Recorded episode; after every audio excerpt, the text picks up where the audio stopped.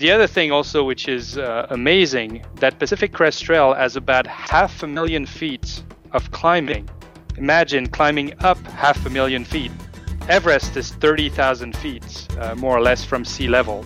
So it's kind of like climbing Everest from sea level about, I'd say, about 18 times. Episode 273 A Transcontinental Triathlon with Yannick Chenu, Part 1. You're listening to the Adventure Sports Podcast brought to you by 180 Tech. We talk with adventurers from around the globe to bring you the inspiration and motivation you need to get started in the outdoors or to keep you moving if you're already there. Now, here's your host, Kurt Linville.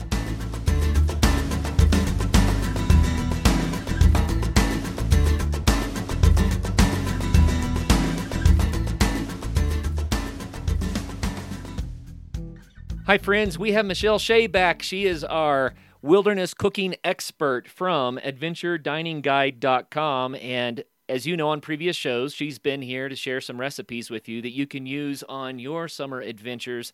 And so Michelle has another one for us today. Michelle, what's cooking? Today we're going to make sliders and onion rings. Sliders and onion rings. Oh yeah. How do, you, is... how do you do that in the backcountry? This is a meal for when you've been out for a couple days and you're just starting to get that hankering where you want a sandwich or burger. It happens to everybody. This is my solution. All right. Well, well, I can't imagine carrying a bunch of hamburger and hamburger buns and stuff like that into the backcountry for days on end. So you must have a trick to this.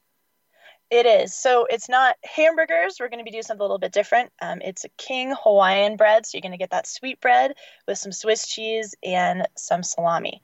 So it's kind of a little bit of a play on it. But the best part is the onion.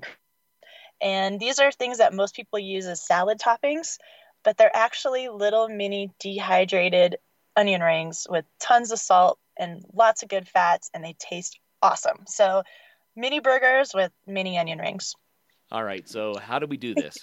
All right, let's dive in. So our ingredients for this is your meat and I recommend a salami just because it lasts so long. But if you're only going for a night, you can do a ham, turkey, whatever your style is. Um, then we need our King's Hawaiian sweetbread, just the little mini buns, some Dijon mustard, and you can get little packets of this at a convenience store or gas station, some Swiss cheese, olive oil just to coat the pan, and then a nice good nonstick pan with a lid on it. And we're going to be cooking this on a 180 stove. And this is another good one that you can share for a bunch of people. So if you got a good group, make everybody excited, give them some sliders and onion rings. Right on. So the the onion rings, I think it maybe broke up there. You said they were onion crisps. Is that right? They're onion crisps. Yep, exactly. So they're the ones that you can get for a lot of salads. Um, in most grocery stores, you find them in the salad section, but they come in a little baggy. But it's it's usually a topping, but it just brings so much crunch and so much big flavor. And if you got a lot of people, buy extras because they go really quickly. so how do we put all this together? Okay, so we're going to be taking our stove, getting a nice medium to low heat on it. This is again another one that we're just going to warm up the ingredients. We're not going to do a lot of cooking with this, but the goal is to melt the cheese to get the flavors all warm. Um, basically, take your King's Hawaiian bread, and it's a good pack food because it's springy. So if it does get mashed up in your pack pretty good, as most breads do, it comes back to life pretty well and it still has a lot of good flavors to it. So just slice your buns in half as you would for a slider. Put your Dijon mustard, your couple slices of Swiss cheese and your salami in there. Put the lid back on the bun. Coat your pan so it doesn't stick to it with a little bit of olive oil. Plus, you're going to get some good fats from that oil.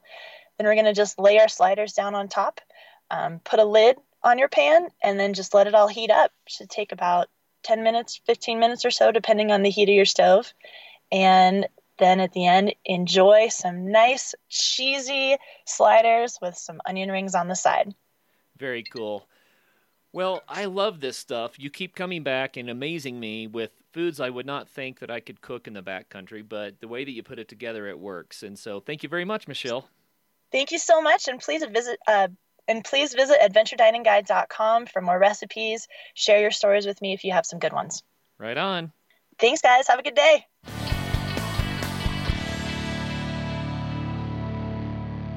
Hello and welcome to the Adventure Sports Podcast. This is your host, Kurt Linville. Boy, do I have a fun journey to share with you today. I have Yannick Chenu with us, and Yannick and Shirley, it's been a few years back, but they did what they like to label the Transcontinental Triathlon. And let me give you just a little bit of the details of that. They kayaked the Inside Passage from Alaska all the way down to Washington.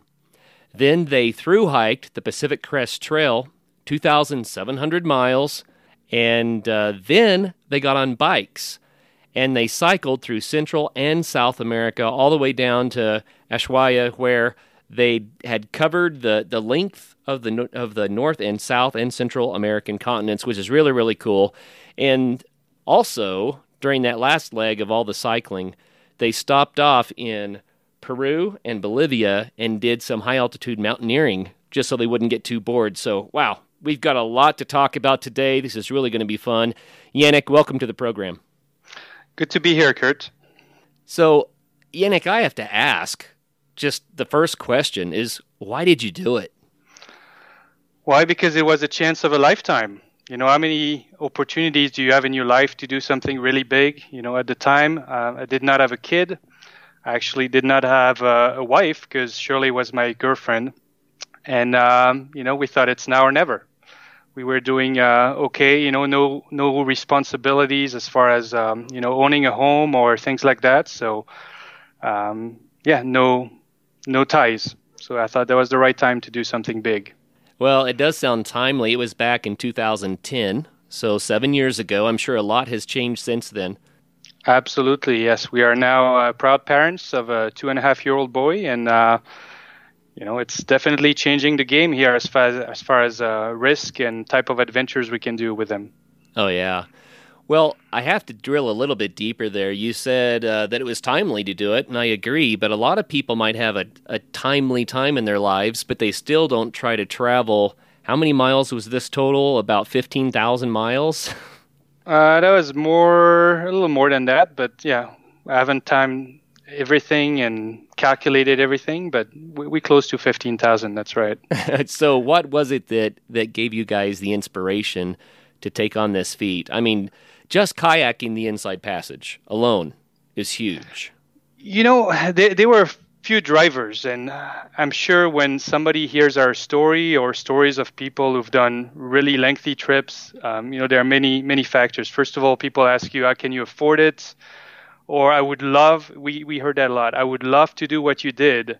It's just you know not the right time. I can't because I have a mortgage. I can't because I have a job. I can't because I have um, you know, a family. So, so there's always excuses, and, and myself included, I had excuses.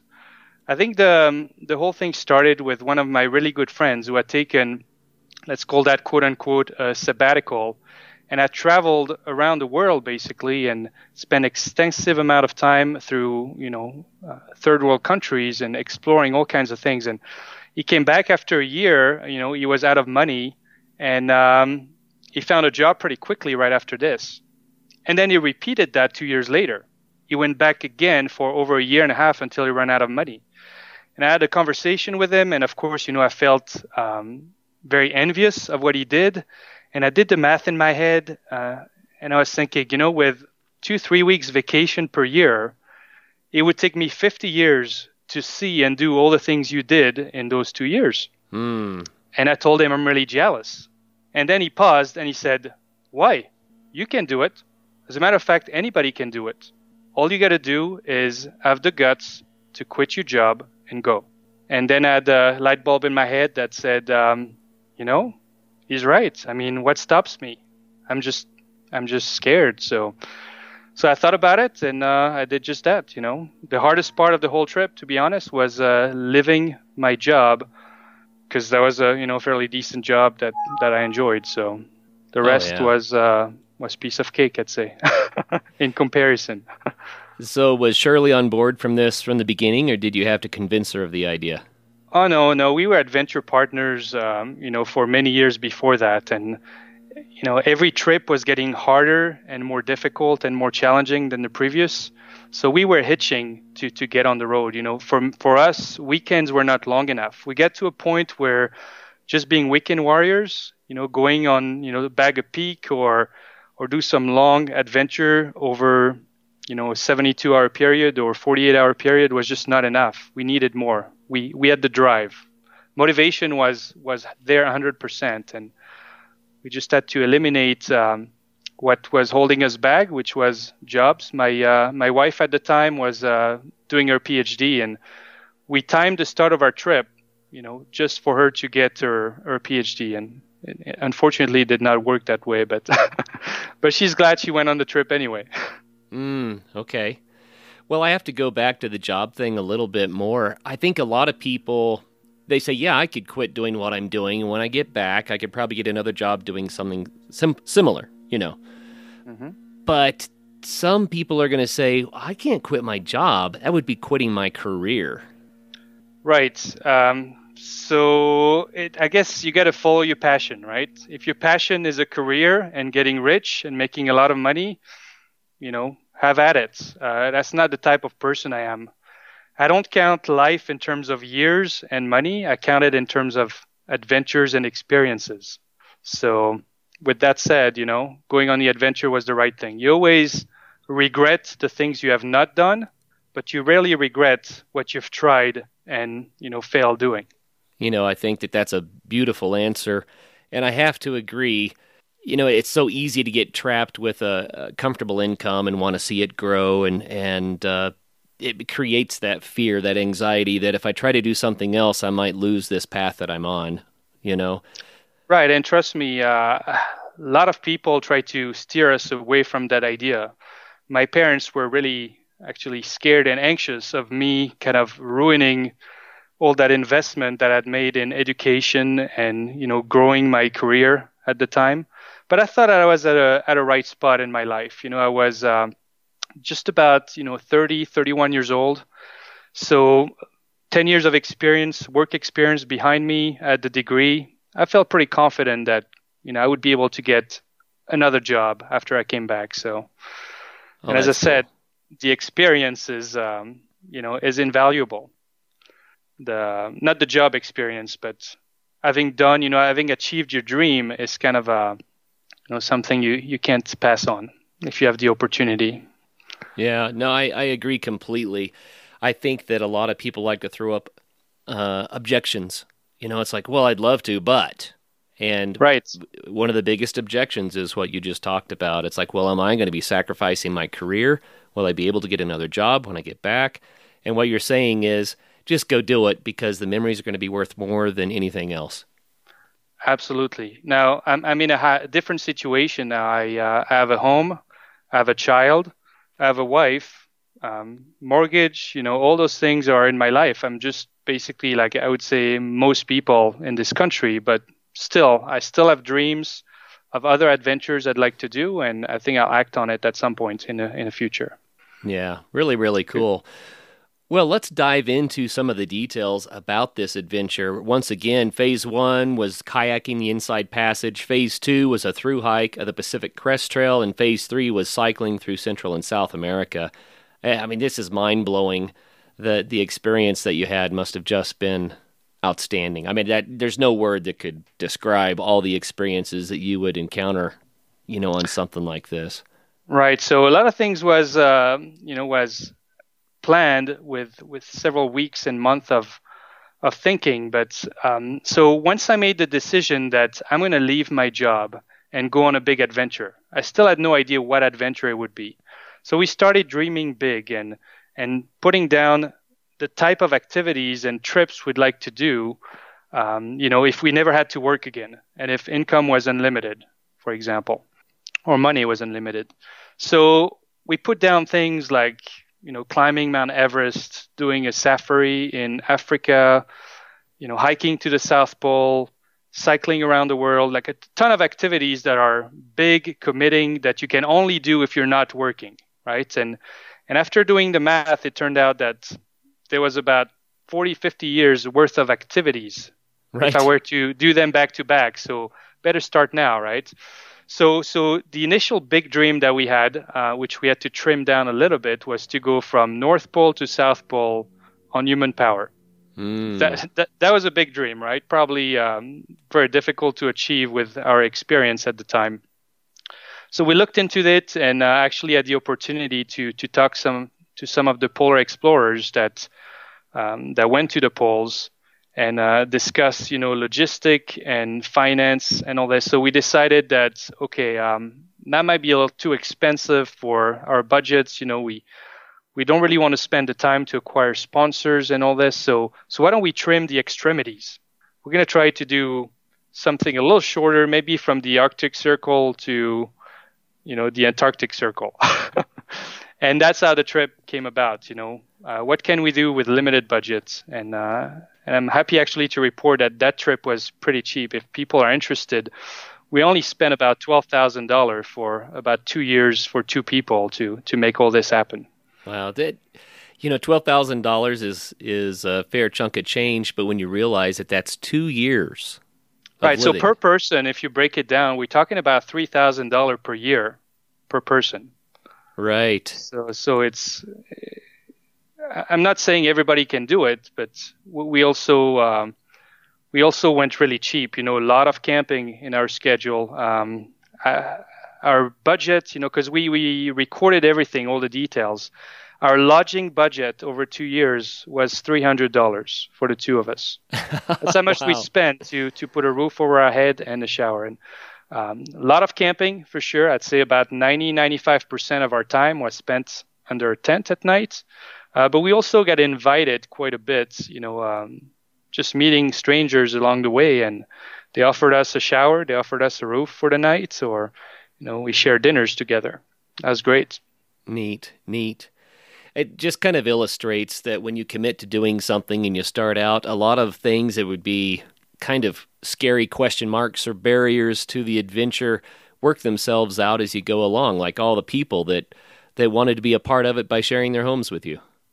Right, absolutely. I mean, one of the big thing I discovered along the way, which I'm absolutely convinced about, is there's always a solution to every problem. It doesn't matter what problem you get yourself into, how bad it seems at the time, you're always going to get out of it. It's uh, people are there, and uh, people help quite a bit along the way. Oh yeah. Well, let's talk about phase one. Kayaking the Inside Passage. Did you did you start in Anchorage? Is that right? Uh, no, we started in Juneau, Alaska. Ah, Juneau. So- okay, started in Juneau. Sea kayaked, and where did you pull out? We uh, we finished our trip in Seattle, Washington. We actually had um, one of my friend's siblings who lived there, so that was a good place to uh, to rest and transition for our next leg of the trip. Cool. So, what was it like to sea kayak that distance? And that inside passage is not all completely sheltered from the Pacific either, is it?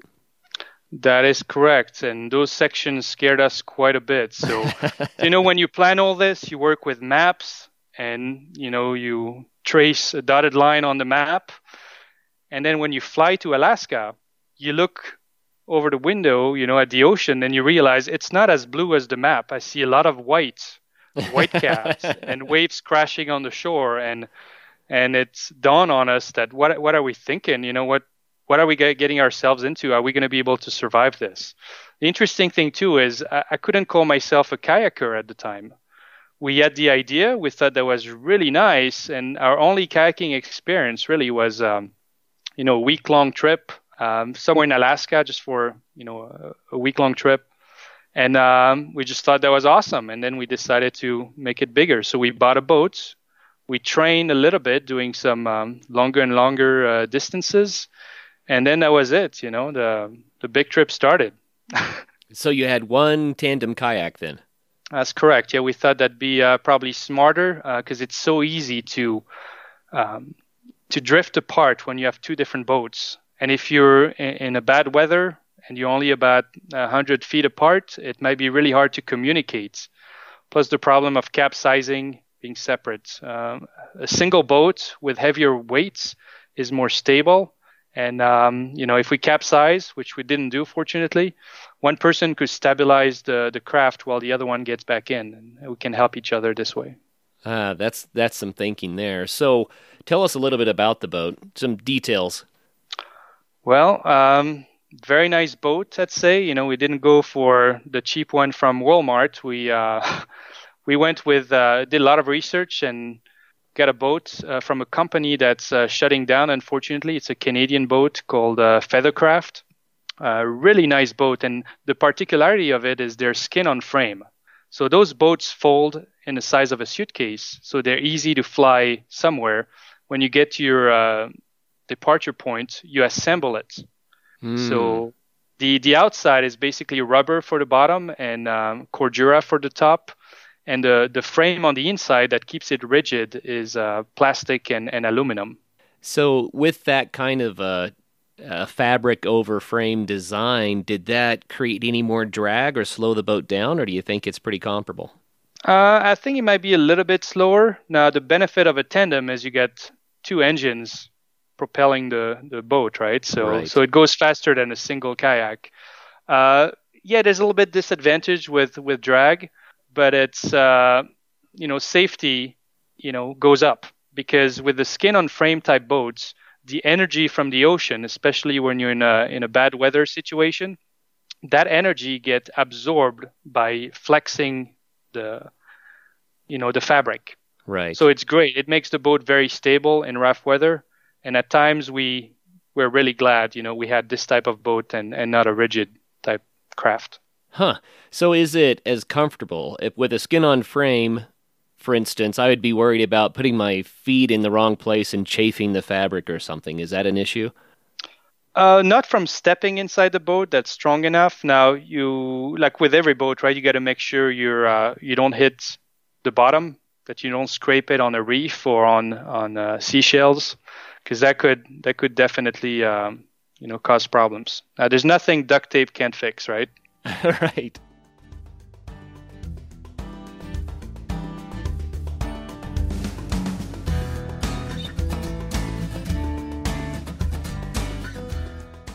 Bentgate Mountaineering, located in Golden, Colorado, has been outfitting backcountry travelers for the last 20 years. Spring has sprung, but there's still a lot of great skiing in the backcountry, and it's prime time to check out the latest in alpine touring, telemark, NTN, and split boarding gear. Bentgate carries the premier brands including Black Crows, DPS, Dynafit, G3, Icelantic, K2, Rocky Mountain Underground, Rossignol, Salomon, Voile, Never Summer, and Jones. With more people in the backcountry than ever, it's crucial to be prepared. Bentgate has the latest in avalanche safety gear from beacons to airbags. Come in and they will set you up with the proper gear and point you in the right direction to educate yourself on snow safety. If you don't own the gear, Bentgate offers a full range of rental and demo equipment, including the latest skis, boots, split boards, beacons, shovels, and probes. Bentgate also hosts free demo ski days at local resorts to give you a hands on opportunity to ride the latest gear. Be sure to check bentgate.com for their full product selection as well as updates on all of their events.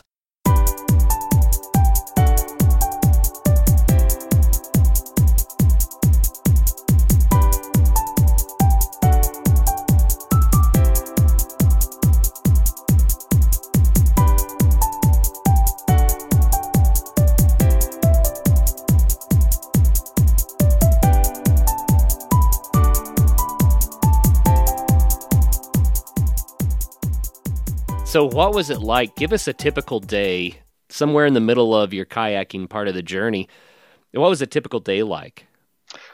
Uh, very few uh, vessels around us. Majority of the time, we're just by ourselves. Um, you know, paddling.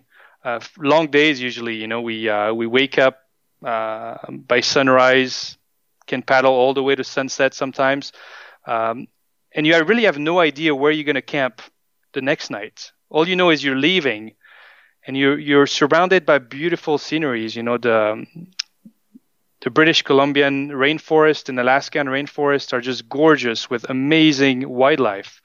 Um, we had whales and killer whales and and bears um, all around us.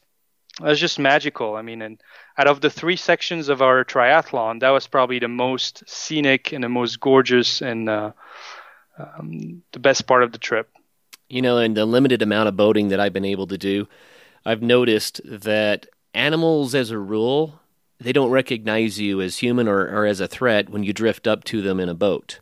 Whereas if you're on a bike or even walking, they identify you as, oh, there's a human and we don't know about these things, right? But in a boat, it seems like you can get really close.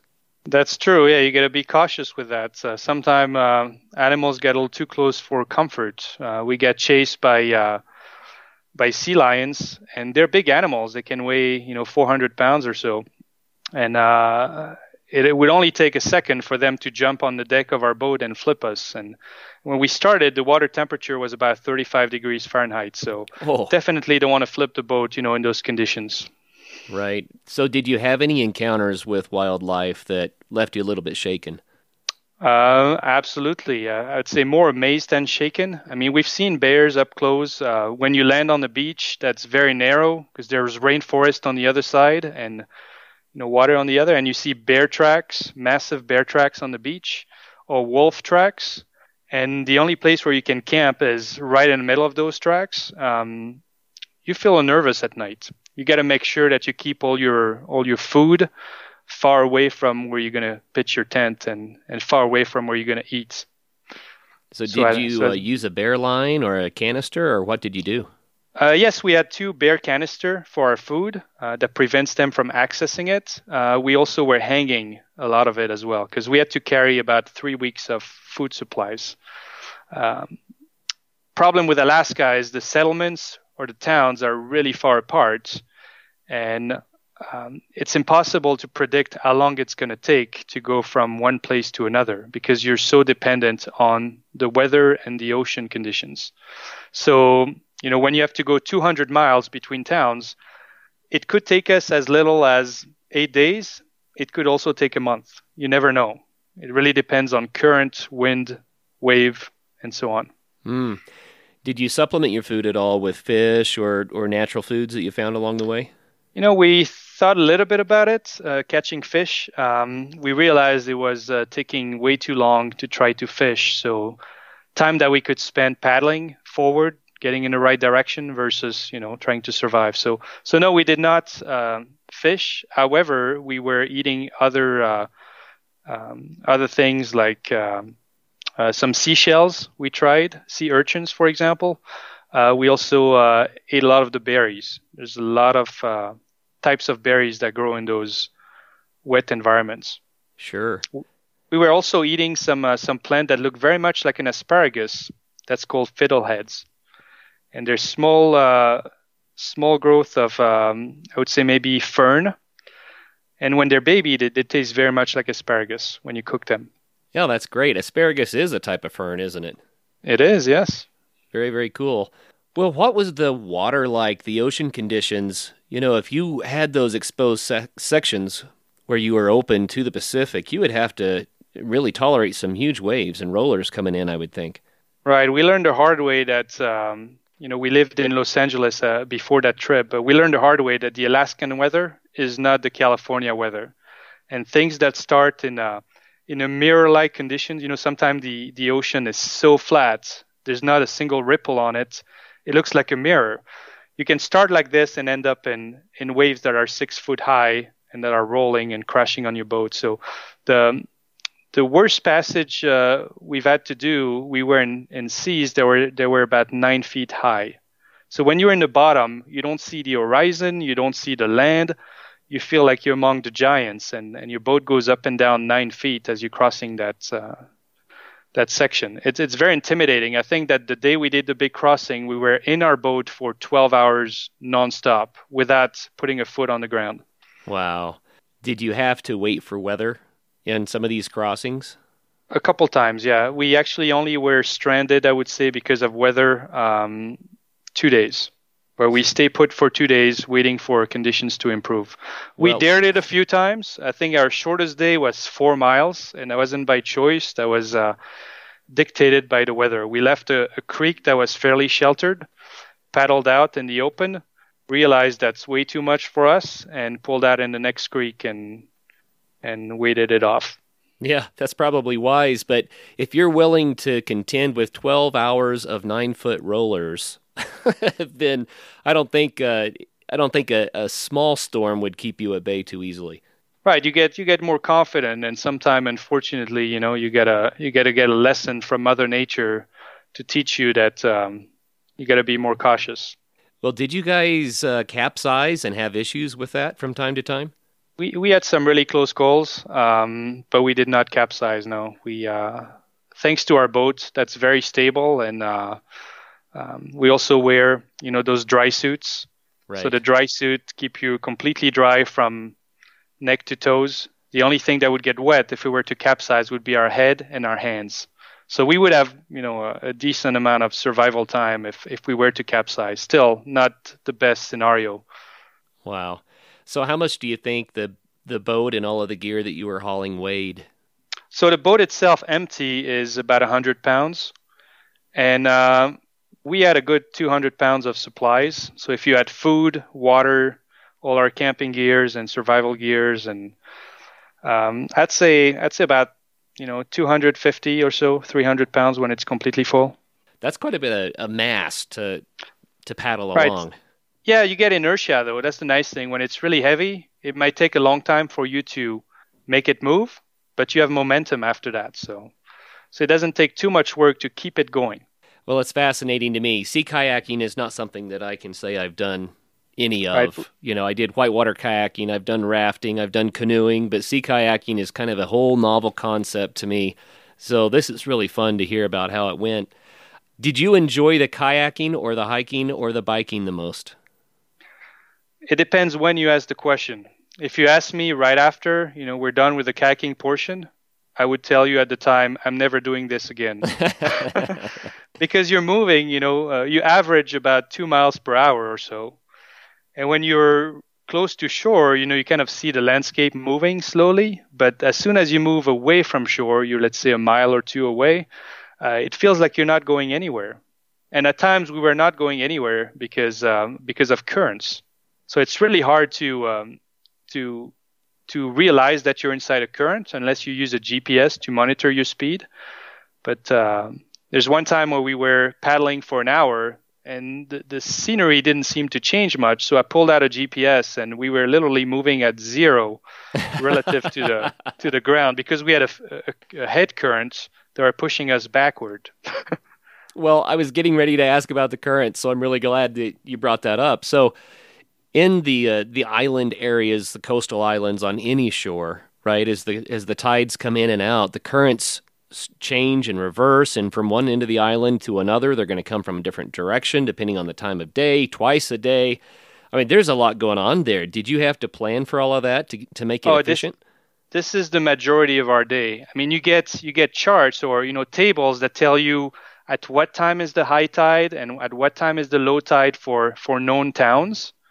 But if you're in between, you let's say 50 or 100 miles from a town that has all the numbers on the paper, um, you have to interpolate. Am I going to get the high tide, you know, a few minutes later, a few minutes earlier, and so on. So, so tides can fluctuate by about 20 feet from high to low. So it takes six hours from the water level to change 20 feet.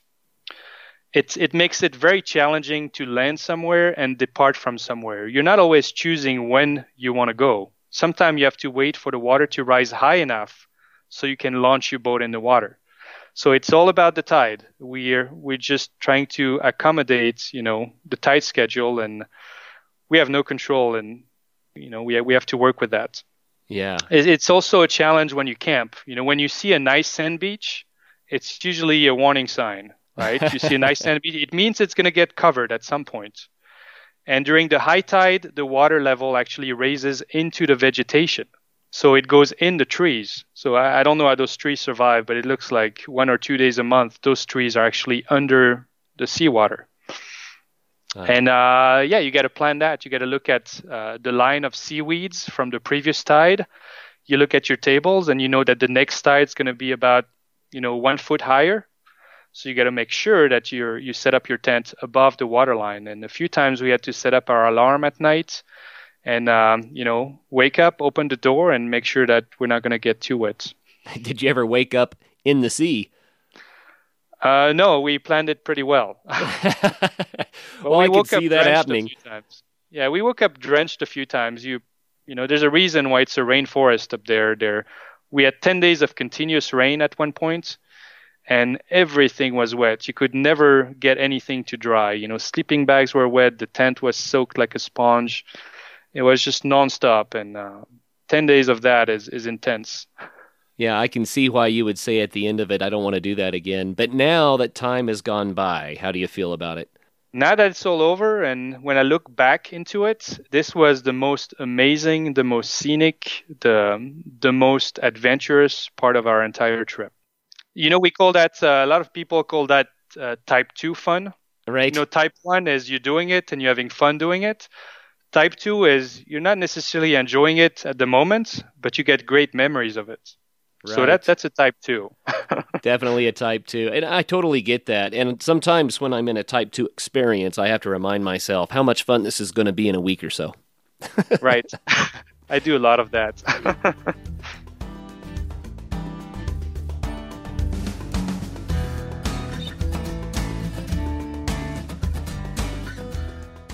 Take a second to visit members.adventuresportspodcast.com. As you've heard, that's our new members site where you guys can get great deals by sponsoring the show.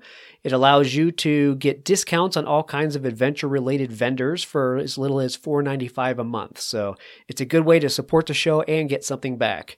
And while you're at it, if you hear a sponsor on our show, do us a favor and give them a shout out.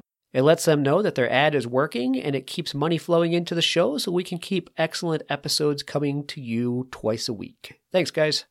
The Bearline Plus by 180 TAC is the handiest Bearline utility cord system you can find. This is not your typical Bearline. Our lightweight cord system is designed to be compact, lightweight, frictionless, and very versatile. Don't risk losing your dinner. Hang it the right way. The Bearline Plus is designed to suspend food between two trees up to 40 feet apart and 15 feet above the ground with much less effort than other Bearlines. Not only does the Bearline Plus keep your food away from bears, it is designed to be useful for many other needs, including a motorcycle and ATV recovery system, tie downs, straps, backpack repair, guy lines for tarp or tent, a tow line, block and tackle, and much, much more. Find your Bearline Plus at 180tac.com or retailers near you.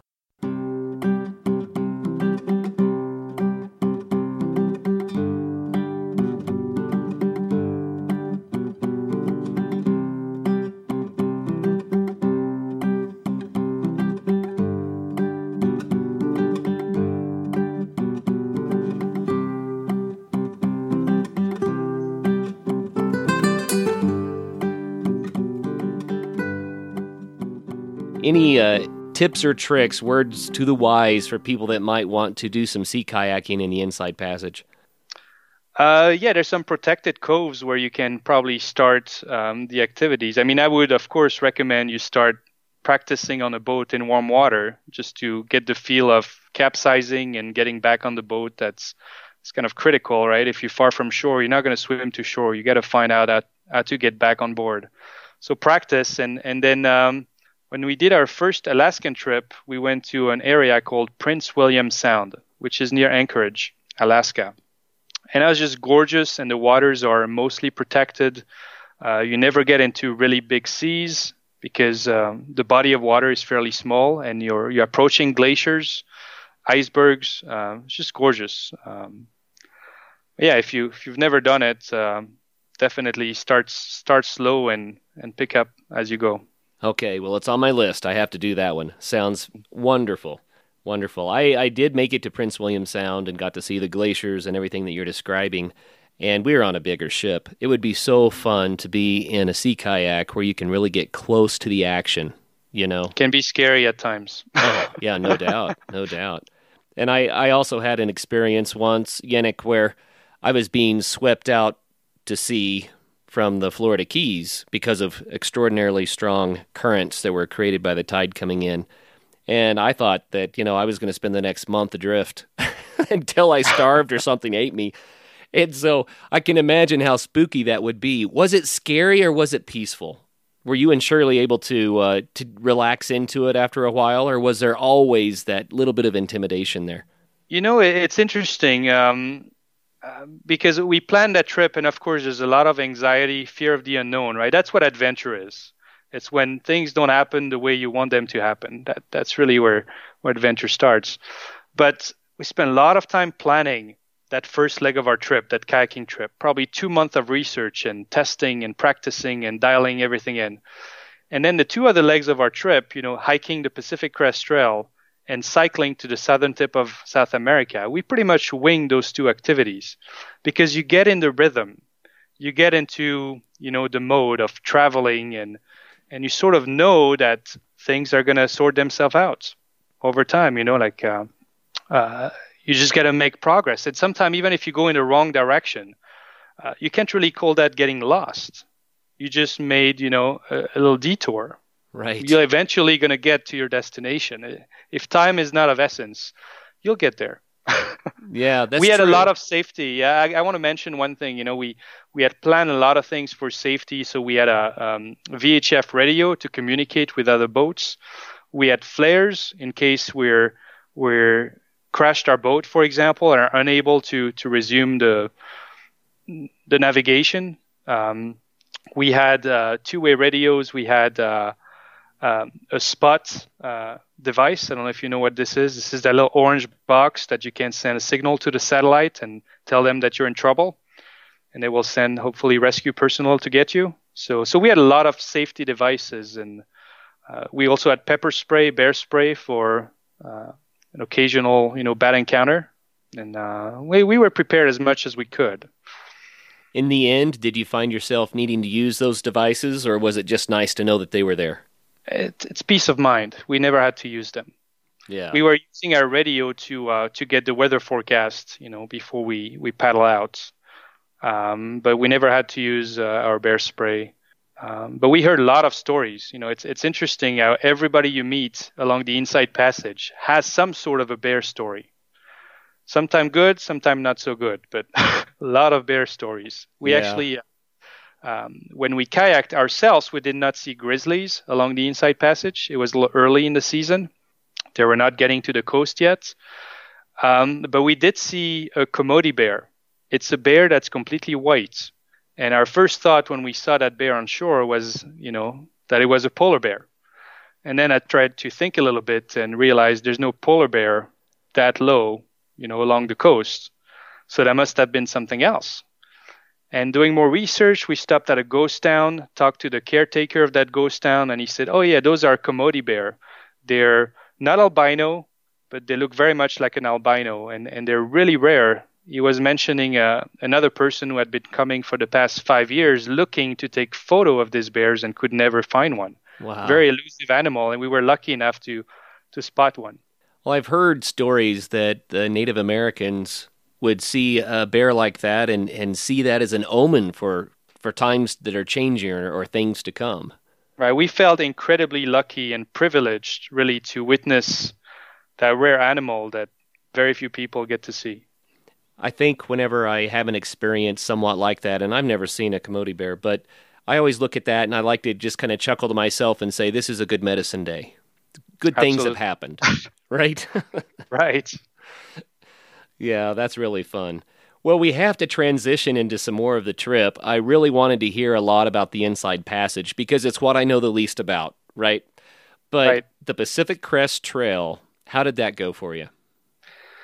You know, we uh, we wanted to vary the activity. Um, we're the type of people who, who tend to get bored if we repeat the same thing too much. So the kayaking, after two and a half months of doing it every day, we uh, we were glad it it ended, and we were excited for the next leg. Now, the main challenge, as you can imagine, when you kayak, you use your upper body a lot. Right. A lot of arms, a lot of back muscle. Your legs are sitting on a chair the whole time. So that transition was interesting because we had really strong upper bodies at the time, but our legs were jello. We, you know, we could barely walk. I think in, in two and a half months we had walked a couple miles or so. So so we used trekking poles at the beginning and powered up, you know, pushing with our with our arms, and over time, of course, your legs get stronger and and um, and and you're able to to do what you're supposed to do. But like all those activities, it's really hard to judge how much food you need to carry with you between, you know, uh, resupply points because you don't know, you know, over the long term how many miles you'll be able to cover on a repetitive basis. So is it 15 miles a day, 20 miles a day, 25, 30? You know, we kind of have an idea, but we never experience, you know, the day after day after day type uh, workouts. So Sure. so we started and um, you know got stronger over time. We actually crossed the state of Washington uh, pretty much under snow. It was completely covered with snow when we uh, started it. A lot of uh, other parties had bailed or had, had, trouble with avalanches and frost bites. Um, I'd say our background made us feel strong because we did a lot of mountaineering prior to starting that triathlon. So, so we were used to snow and ice, and um, and we felt confident that we could we could navigate through that. GPS was key because uh, most of the trail was buried under several feet of snow at the time. So I hadn't really thought about that. You know, to spend such a long period of time seated in the sea kayak.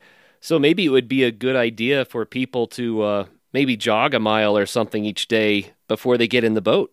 You know, but we were not pressed by time, so we actually had planned a very um, conservative schedule. Our goal when we started the Pacific Crest Trail uh, was to cover about 15 miles per day. And so we started with 15 miles a day, and that's the amount of food we carried, you know, until we get to our next uh, resupply points. And uh, we slowly increased that, and we dialed things in over time. Um, uh, and we realized that the sweet spots uh, for us was around 25 miles per day. 25 miles of hiking. Correct, yes.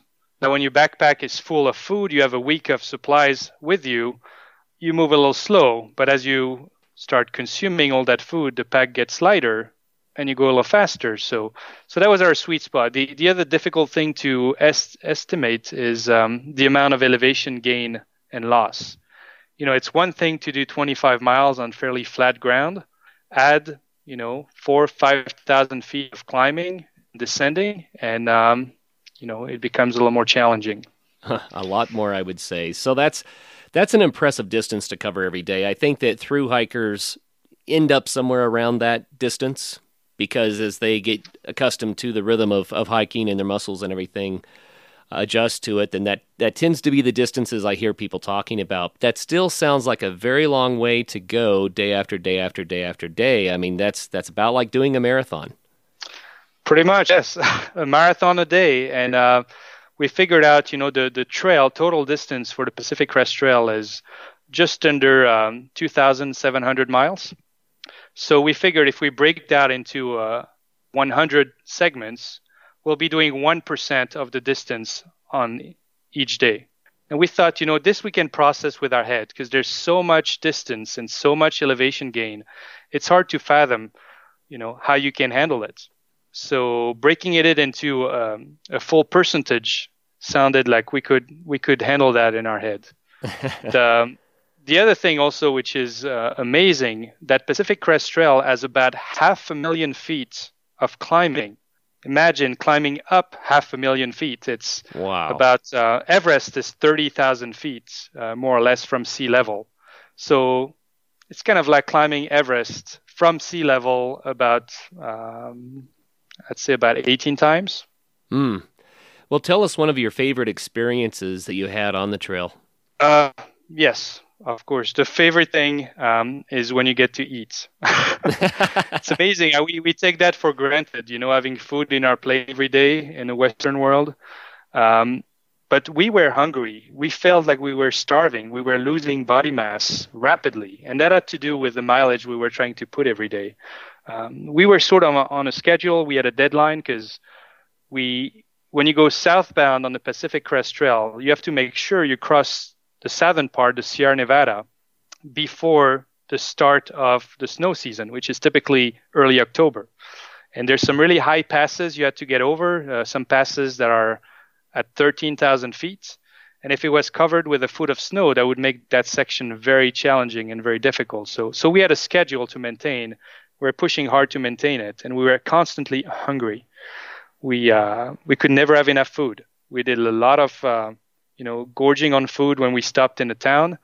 But then we had to ration ourselves for the next segment. So, so that was the challenging part, and and food was the the thing that was in our mind constantly.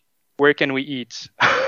I have heard many people say that the scenery on the Pacific Crest Trail is just outstanding and that they really, really enjoyed just hiking through all of that paradise.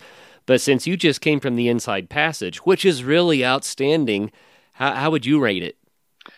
It, it is gorgeous. Um, there's there's some repetition to it as well. You know, the there's always the dream of what we think it's going to be like, and then there's the reality of what it's like. And um, I don't want to put a negative spin on this, but there's a lot of repetition when you hike. You know, Sure. um, especially for, for my part, what we thought was difficult was crossing the state of Oregon, because um, in Oregon you spend a lot of your time in the trees, in the forest, so you don't get the great views uh, very often. But those are the highlights. You know, when you pop above the trees and you get to see a magnificent sceneries, you see Crater Lake, you see the the Three Sisters area. Those are gorgeous. But in between the gorgeous spots, there's a lot of uh, repetition and um, you know a lot of sceneries that that doesn't seem to change fast enough. Right, right. So how did the uh, the views change and the scenery change as you went north to south? I know that you start out with a lot of the temperate rainforest, and then you continue down um, into drier areas as you go south, right? Absolutely, yeah. You you get to see it, um, you know, as it as it happens very slowly, and and that's probably the best way to experience it. You know, oftentimes when we go on vacation, we we fly somewhere or we, we drive a long distance to get to to our destination, and we see a drastic change in scenery. Um, but hiking the trail at the speed we hiking, you know, you see you see the gradual change. It's not like you know opening the door of the plane and seeing something brand new. It it changes gradually, slowly, and it's really from your pictures that you can tell that the scenery is now different than than it was a week ago. Because in your mind you just see the uh, the climate changing, temperature increasing, vegetation slowly transitioning, but it's never very dramatic uh, for most of it. You know, when I was a kid, I was a little bit prejudiced. And what I mean by that is I was prejudiced for the type of scenery that I liked. I thought that the plains were boring and the mountains were exciting, that the forest was interesting and the desert was dry, right? And uh, I think over the years I've realized that every landscape has its own unique beauty and charm and adventure. But what would you say was your favorite? So this is interesting what you're saying because we, we talked to other through hikers of the Pacific Crest Trail that were going the opposite direction. It seems like everybody is sort of prejudiced at, at some point. A lot of them like the green, they like the forest because they started their trip in the desert. As for us, uh, I'd say my favorite part uh, is the Sierra Nevada of California. I love the higher altitude, uh, the expansive views. The, the northern part of the country, you know, Oregon, Washington State, those have a lot of trees and, and they block your views oftentimes. So personally, Sierra Nevadas of California were my favorite. Just because the, bu- the views were more expansive, huh? Right, and uh, the lakes are gorgeous. You know, there's water everywhere, so you can resupply. You don't have to carry a ton of liquid with you. Um, as you go sou- south, though, you know, you start crossing deserts. Um, you have to watch for your water. You have to carry a lot of it because you don't know where and when you're going to find the next source. And uh, you know, and there's a lot of repetition. Crossing a flat desert, you know, it takes a long time for you to get from point A to point B. Oh, yeah, no doubt, no doubt. So you did phase two, the through hike of the Pacific Crest Trail, in 123 days. So you guys were pretty darn close to that 1% a day. You were right. So it. so the uh, where we lose, you know, days is really when um, when you stop at those trail angels. Oh, yeah. There's some people that are wonderful along the trail. They basically open up their house to hikers. They allow them to do a laundry, to shower, to to camp on their land, even sometimes to stay in their house. And those are amazing people, and, and they get to see hundreds of hikers who who invade their privacy, I should say. but but those are awesome time. You know, you get to rest, you get to chat, you don't have to walk um, because walking becomes like a job almost after a while, right? Your your body's telling you to stop, but you press on. So you're tired. All you want to do is rest and watch TV probably or Right. eat. But you know you're on a schedule, so you can't rest too long. It's it's it's easy to um, you know to and it's natural probably to want to take a break, but uh, if you take too many breaks, you know you might miss the window. Oh, yeah. I think that is why a lot of people choose to section hike these major trails so that they don't have to race against the, the changing seasons so much. going northbound, you know, is the the most traditional ways of hiking the Pacific Crest Trail. I'd say the ratio of northbound versus southbound hikers is uh, 90-10 or 95-5% in that range because you have much more time going north. You can start, you know, in early April. and by the time you get to the mountain, you know the snow starts to melt, and and you you get you get yourself about five months to complete the trail before you get shut down by by the winter season. When you go southbound, your your window is a lot shorter. You get yourself you know more like four months to complete it. So so there's definitely more of a rush feeling going south and it's it's not as uh, social and it's not as uh, um, you know uh, stress free as as the other direction. So when you meet people along the trail do they look at you sideways and say why are you walking the wrong way? Um pretty much yes yes. And we, we get to talk a lot when all the northbound people are you know when we're crossing paths everybody wants to talk and know what's coming. Right. And uh, you know if we spend five minutes with each individual and there's 300 of them that's a lot of days here. That's oh, yeah. a lot of uh, you know distance that can be uh, hiked. So so yeah you got to balance it out you know how much time you want to socialize versus how much time you want to walk. That's it's not great one to i would have thought of. Yeah i wouldn't have thought of that. That's great That'll do it for part one of Yannick's interview with Kurt on his transcontinental triathlon. You guys have a good Memorial Day weekend and tune in on Monday for part two. Until then, get out and have some fun.